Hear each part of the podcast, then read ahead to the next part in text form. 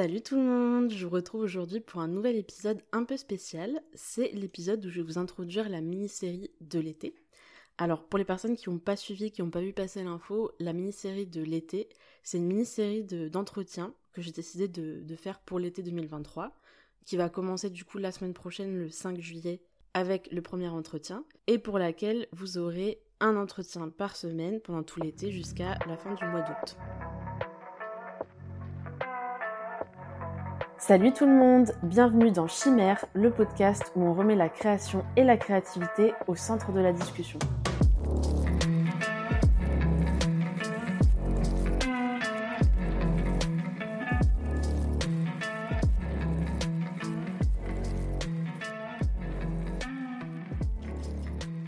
Alors du coup, il y a quelques temps, euh, sur Instagram, j'ai passé une petite annonce et par euh, le biais de ma newsletter également, du coup, j'avais demandé à des personnes euh, si elles voulaient participer au podcast euh, en tant qu'invitées sur un sujet mystère. Et du coup, l'idée, c'était pas forcément euh, d'interroger des artistes, même si ça a été le cas pour certaines personnes. Et du coup, pour cette première saison de mini-série de l'été, que j'espère pouvoir reconduire à l'avenir, j'avais été un petit peu mystérieux sur le thème et j'avais décidé de le communiquer qu'aux personnes qui étaient intéressées pour participer. Donc je pense que l'année prochaine, je ferai un autre choix parce que je me suis rendu compte après coup que c'était quand même très très intimidant. Donc au final, j'ai eu, euh, j'ai eu, j'ai eu plein de personnes intéressées, je m'en plains pas, mais plutôt des personnes que je connaissais déjà euh, qui avaient un peu moins peur de se lancer dans le bain. Donc du coup, je pense que si j'arrive à reconduire ça l'année prochaine, je serai un petit peu plus transparente sur le thème avant l'interview, comme ça peut-être que je pourrais toucher d'autres personnes euh, qui voudront participer. Alors du coup, on va parler un petit peu de cette mini-série de l'été. Alors pour vous expliquer un petit peu le contexte dans lequel s'inscrit cette mini-série, à la base, euh, j'ai eu cette idée quand je préparais un épisode que j'aimerais faire euh, plus tard sur euh, les musées. Les musées en tant que, lieu bah voilà, d'exposition d'art. Et mes principales questions avec lesquelles je voulais orienter cet épisode, c'était plutôt autour de bah finalement c'est un peu quoi le concept derrière les musées, depuis quand ça existe, c'est quoi l'idée derrière ces lieux-là qui sont quand même très très spécifiques et qui pour beaucoup se ressemblent énormément, et interroger un petit peu cette institution et en travaillant du coup sur la thématique des musées qui est très très large et très très intéressante, et c'est pour ça que ça fait pas l'objet d'un épisode à part entière aujourd'hui et que c'est juste un peu l'introduction au sujet de la mini-série de l'été, ça fera l'objet d'un épisode un peu plus long où j'espère pouvoir revenir un petit peu avec vous en détail sur euh, voilà l'histoire derrière les musées, comment ça a été créé, d'où ça vient, etc. Là, je vais juste un petit peu euh, effleurer la question pour vous donner un petit peu une idée de comment je suis arrivée à ce, ce cheminement-là pour euh, le thème de la mini-série de cette année. Alors du coup, en faisant des recherches euh, préliminaires sur le thème des musées, je me suis rendu compte que les musées c'était quelque chose d'assez récent, voire même de très très très récent. C'est-à-dire qu'en France, les premiers musées apparaissent uniquement à la fin du XVIIIe siècle, après la Révolution française. Donc en fait, avant ça, il n'y a pas ce concept de musée. Par contre, il y a beaucoup de collections privées, de collections dites princières, qui du coup sont possédées par des personnes nobles et fortunées qui ont collecté des œuvres d'art au fil du temps, donc soit les ont acquises, soit les ont volées globalement et après se les passent par héritage. Et du coup, ils ont des collections privées, ces gens-là, qui du coup ne sont naturellement pas ouvertes au public, mais par contre qui vont être accessibles pour d'autres nobles euh, ou des artistes. Donc avant la fin du 18e, on a beaucoup de ce qu'on appelle des cabinets de curiosité, mais pas de musées à part entière, parce que la différence en fait entre une collection privée et un musée, c'est que le musée il est ouvert au public et pas juste à une poignée de personnes triées sur le volet. Donc du coup ce qui se passe c'est qu'après la Révolution française forcément bah, il y a beaucoup de nobles qui ne sont plus là pour gérer leurs biens et ces œuvres vont être récupérées souvent par euh, des bourgeois qui vont pour beaucoup les exposer, des fois même dans des lieux qui existaient déjà, comme par exemple le Louvre, qui en l'occurrence a été réinvesti à cette occasion pour exposer des collections euh, qui étaient anciennement privées et qui euh, après étaient ouvertes à un plus grand public. Et même là, en fait, même euh, du coup à la fin du 18e, ça reste encore des endroits qui ne sont ouverts que à ce que on appelle des intellectuels ou des artistes, mais pas à un public beaucoup plus large. Et c'est que à la fin du 19e siècle qu'il y a une ouverture de ces musées où là du coup c'est vraiment des endroits qui deviennent accessibles pour euh, une plus grosse partie de la population. Et en plus, on a une vraie réflexion qui se fait autour de l'organisation de ces espaces-là. Parce qu'en fait, avant la fin du 19e, ça reste quand même euh, des espaces qui sont plutôt de l'entassement d'œuvres d'art plutôt que des réelles expositions qui sont pensées comme telles et qui sont euh, pensées pour le public qui va venir les visiter. Donc en fait, pendant longtemps, il y a beaucoup d'objets d'art qui ont fait partie de collections, plus dans le sens premier de collection, c'est-à-dire que voilà, on va amasser des objets, les mettre tous au même endroit, et puis euh, les gens fortunés comme nous vont pouvoir venir les voir et les admirer mais on réfléchit pas du tout l'organisation de ces espaces-là comme des vrais espaces de visite, de découverte et euh, éventuellement, du coup, en l'occurrence, d'explication des œuvres. Donc en fait, vous voyez, c'est quand même des lieux, c'est-à-dire les musées qu'on connaît aujourd'hui et l'image aujourd'hui qu'on peut avoir des musées, c'est quelque chose qui est apparu quand même très très très récemment, en tout cas en France. Et moi, je voulais travailler un petit peu sur euh, cette thématique des musées parce que en soi, euh, j'en avais déjà un petit peu parlé dans, un épisode euh, précédent de, Chimère. Moi, j'ai grandi à beaucoup aller dans les musées, mais plus en fait je prends de l'âge et plus les musées, je trouve que c'est des endroits qui sont assez quand même particuliers, qui en soi, quand on y pense vraiment, il y a des choses un petit peu bizarres par rapport aux musées, c'est-à-dire que bah voilà, les musées d'art, ça reste souvent, quand c'est pas de l'art contemporain ou de l'art moderne, des, des musées qui vont un peu tous se ressembler qui vont avoir une ambiance très très particulière et euh, qui euh, sont considérés par plein de gens comme des espèces de, de cimetières de l'art, c'est-à-dire que ça va être des endroits où en fait l'art ne vit plus du tout, parce que souvent, bah, bien sûr, voilà, c'est des œuvres terminées qui sont exposées là, mais euh, voilà, dans le sens où il y a quand même tout ce truc autour des musées où tu as une ambiance très très particulière euh, voilà, il faut pas faire de bruit, il faut chuchoter, euh, il faut pas du tout euh, qu'on remarque qu'on est là, comme si les personnes sur les tableaux allaient sortir pour, pour nous engueuler d'avoir fait du bruit, quoi. Et du coup, il y a vraiment cette ambiance très très particulière au musée. Il y a aussi plein de, de codes qui sont pas forcément du tout intuitifs, quand euh, on n'y va pas souvent, et qui font que euh, les musées aujourd'hui encore, même si beaucoup plus de gens qu'avant y vont, ça reste quand même des endroits qui, qui sont très connotés, qui du coup psychologiquement ne sont pas accessibles à tout le monde. Et du coup, je voulais faire un épisode là-dessus parce que je trouve que c'était super intéressant aussi de peut-être réinterroger les musées, puis aussi voir aussi que maintenant, euh, il y a plein de musées aussi qui, qui cassent un peu ces codes-là, et ça c'est pareil, c'est pas super récent non plus parce que euh, tout ce que je peux par exemple reprocher au musée sur cet aspect un petit peu euh, aseptisé et, très mort, très concrètement, c'est des choses qu'on reproche au musée depuis plus de 100 ans. Et c'est un peu ce truc-là d'ailleurs euh, au début du 20e où il y a eu bah, pas mal de musées d'art moderne qui ont commencé un petit peu à casser avec ce truc-là. Mais ça, ça a créé d'autres soucis parce qu'en fait les musées d'art moderne c'est pas non plus hyper accessible. Il y a quand même des codes qui restent là, qui sont propres, hein, j'ai l'impression, au, au musée. Et du coup, je trouvais que c'était intéressant de réinterroger ce, cette institution et peut-être réfléchir à aujourd'hui comment est-ce qu'on pourrait imaginer les musées de demain parce que la société change, euh, les attentes changent et si on veut que effectivement ces lieux-là qui quand même à la base par essence sont censés être des, des lieux de, de rencontre entre l'art et le public, bah, si on veut que ça reste euh, ce type d'espace-là, il faut à un moment donné opérer des changements dans leur structure, dans leur organisation et dans leur accessibilité. D'autant qu'avec les musées, il y a aussi cette, euh, cette volonté, et ça, ça vient effectivement euh, dès les premiers musées où euh, c'était beaucoup des collections d'œuvres très anciennes. Il y a l'idée de créer aussi du lien entre le passé, le présent et l'avenir. Et du coup, effectivement, je pense que ce qui pouvait être à propos il y a 200 ans ne l'est plus aujourd'hui pour justement continuer à tisser ce lien dans le temps. Et donc voilà, c'est pour ça que je pense que c'est un sujet très intéressant et que euh, j'ai besoin d'en faire un épisode un peu plus long, un peu plus fourni. Mais du coup, ces recherches et ces réflexions sur les musées en tant que voilà institution culturelle,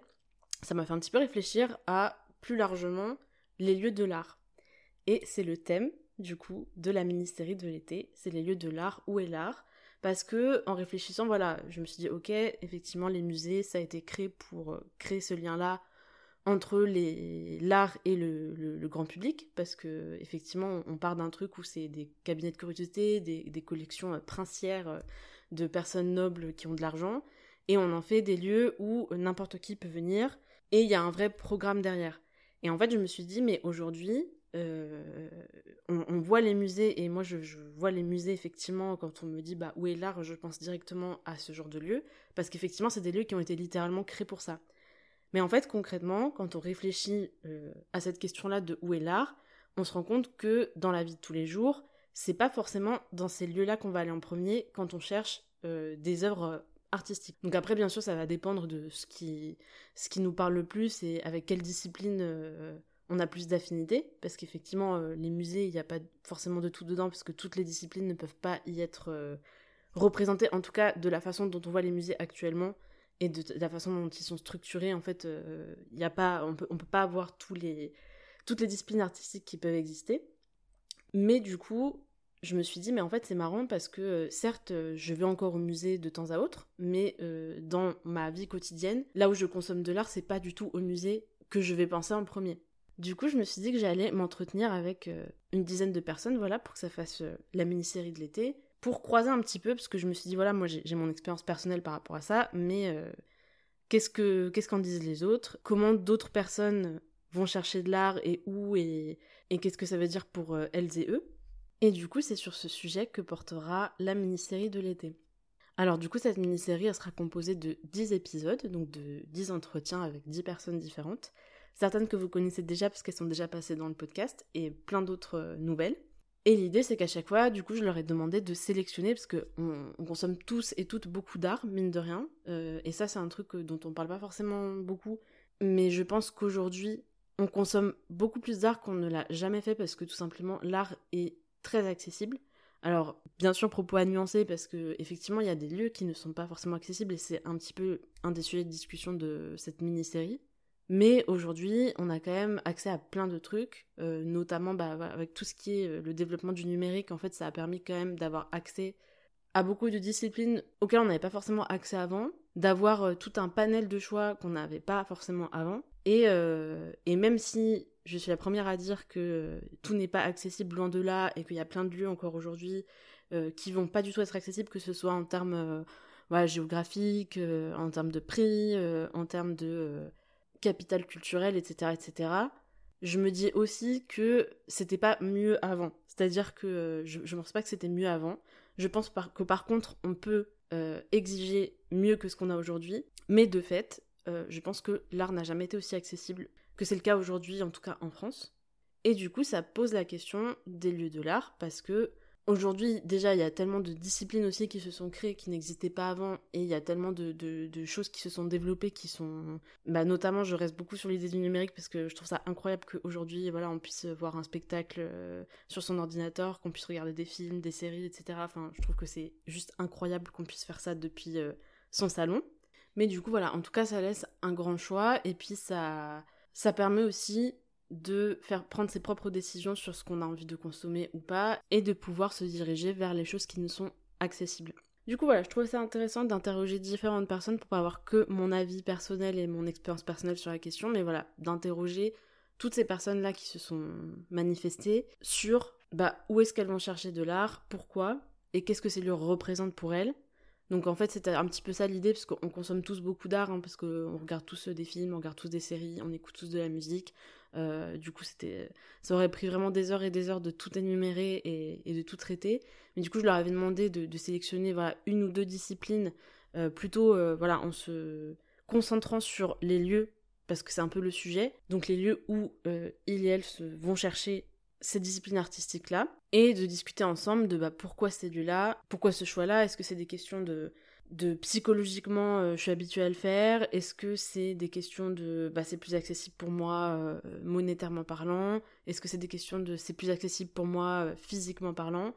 Il y a vraiment beaucoup, beaucoup de facteurs qui rentrent en compte. et du coup, à chaque fois, c'était intéressant de, de, de, décortiquer avec chaque personne les raisons qui poussent à faire ces choix-là les raisons qui pourraient peut-être les pousser à faire d'autres choix, parce que l'idée c'était aussi un peu de réfléchir à bah, pourquoi ça et pas autre chose, qu'est-ce qui ferait que tu ferais d'autres choix. Et l'idée, in fine, c'est un peu de croiser tout ça. Donc euh, là, à chaque fois, en fait, moi je vais vous présenter, je vais vous proposer une fois par semaine une des interviews qui a été, qui a été enregistrée.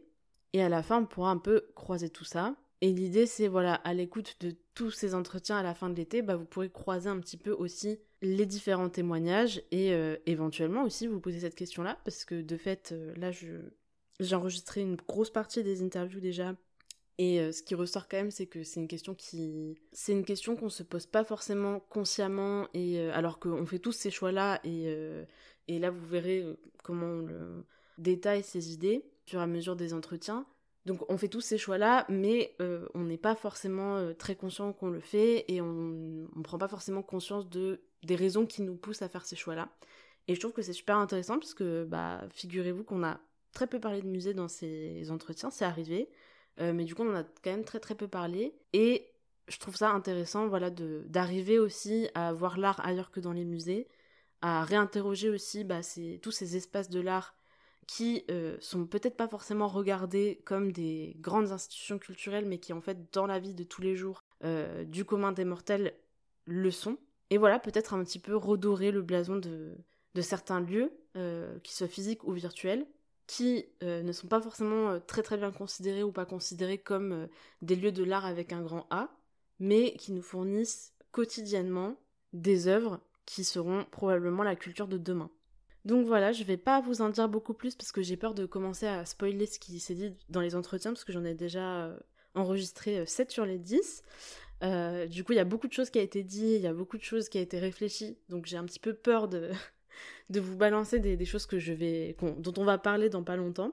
J'espère que ce petit épisode introductif vous aura donné envie d'écouter tous les entretiens de l'été. Je vous promets qu'ils sont vraiment super intéressants et, et très très riches et j'ai hâte de vous les partager dès la semaine prochaine. Avant de vous quitter, je vous donne une petite info pour vous faire patienter jusqu'à la semaine prochaine. Je vais vous révéler l'identité de la première personne que j'ai interrogée pour cette mini-série de l'été. C'est une personne que vous connaissez bien si vous suivez le podcast depuis le début ou si vous avez écouté les premiers épisodes comme vous l'avez découvert. C'est l'invité qui a accepté la lourde tâche de participer au second épisode du podcast c'est Daniel qui était venu nous parler de courage et de témérité quand on se lance dans des pratiques artistiques. Et on le retrouve la semaine prochaine pour un nouvel entretien sur le podcast dans lequel on va parler de livres. Voilà, je vous en dis pas plus, sinon je vais encore une fois vous spoiler. Je vous remercie d'avoir écouté ce podcast jusqu'au bout. J'espère que le thème vous intrigue et vous intéresse autant que ça a été le cas pour moi et pour les invités. Et n'hésitez pas à me contacter pour me dire ce que vous pensez de ce thème pour la mini-série de podcast. J'ai hâte d'avoir vos avis, d'avoir vos réflexions. Euh, l'idée, c'est, je pense, pour cette série, de d'à la fois faire parler les gens dans le podcast, mais aussi d'avoir une discussion sur cette thématique en dehors du podcast, donc avec les personnes comme vous qui l'écoutent, et qui, je suis sûre, avaient des avis très intéressants sur la question. Donc n'hésitez pas à me contacter sur Instagram pour me donner vos retours. Et sur ce, je vous laisse, je vous souhaite une bonne journée ou une bonne soirée, et je vous dis à la semaine prochaine, du coup, avec l'interview de Daniel. Salut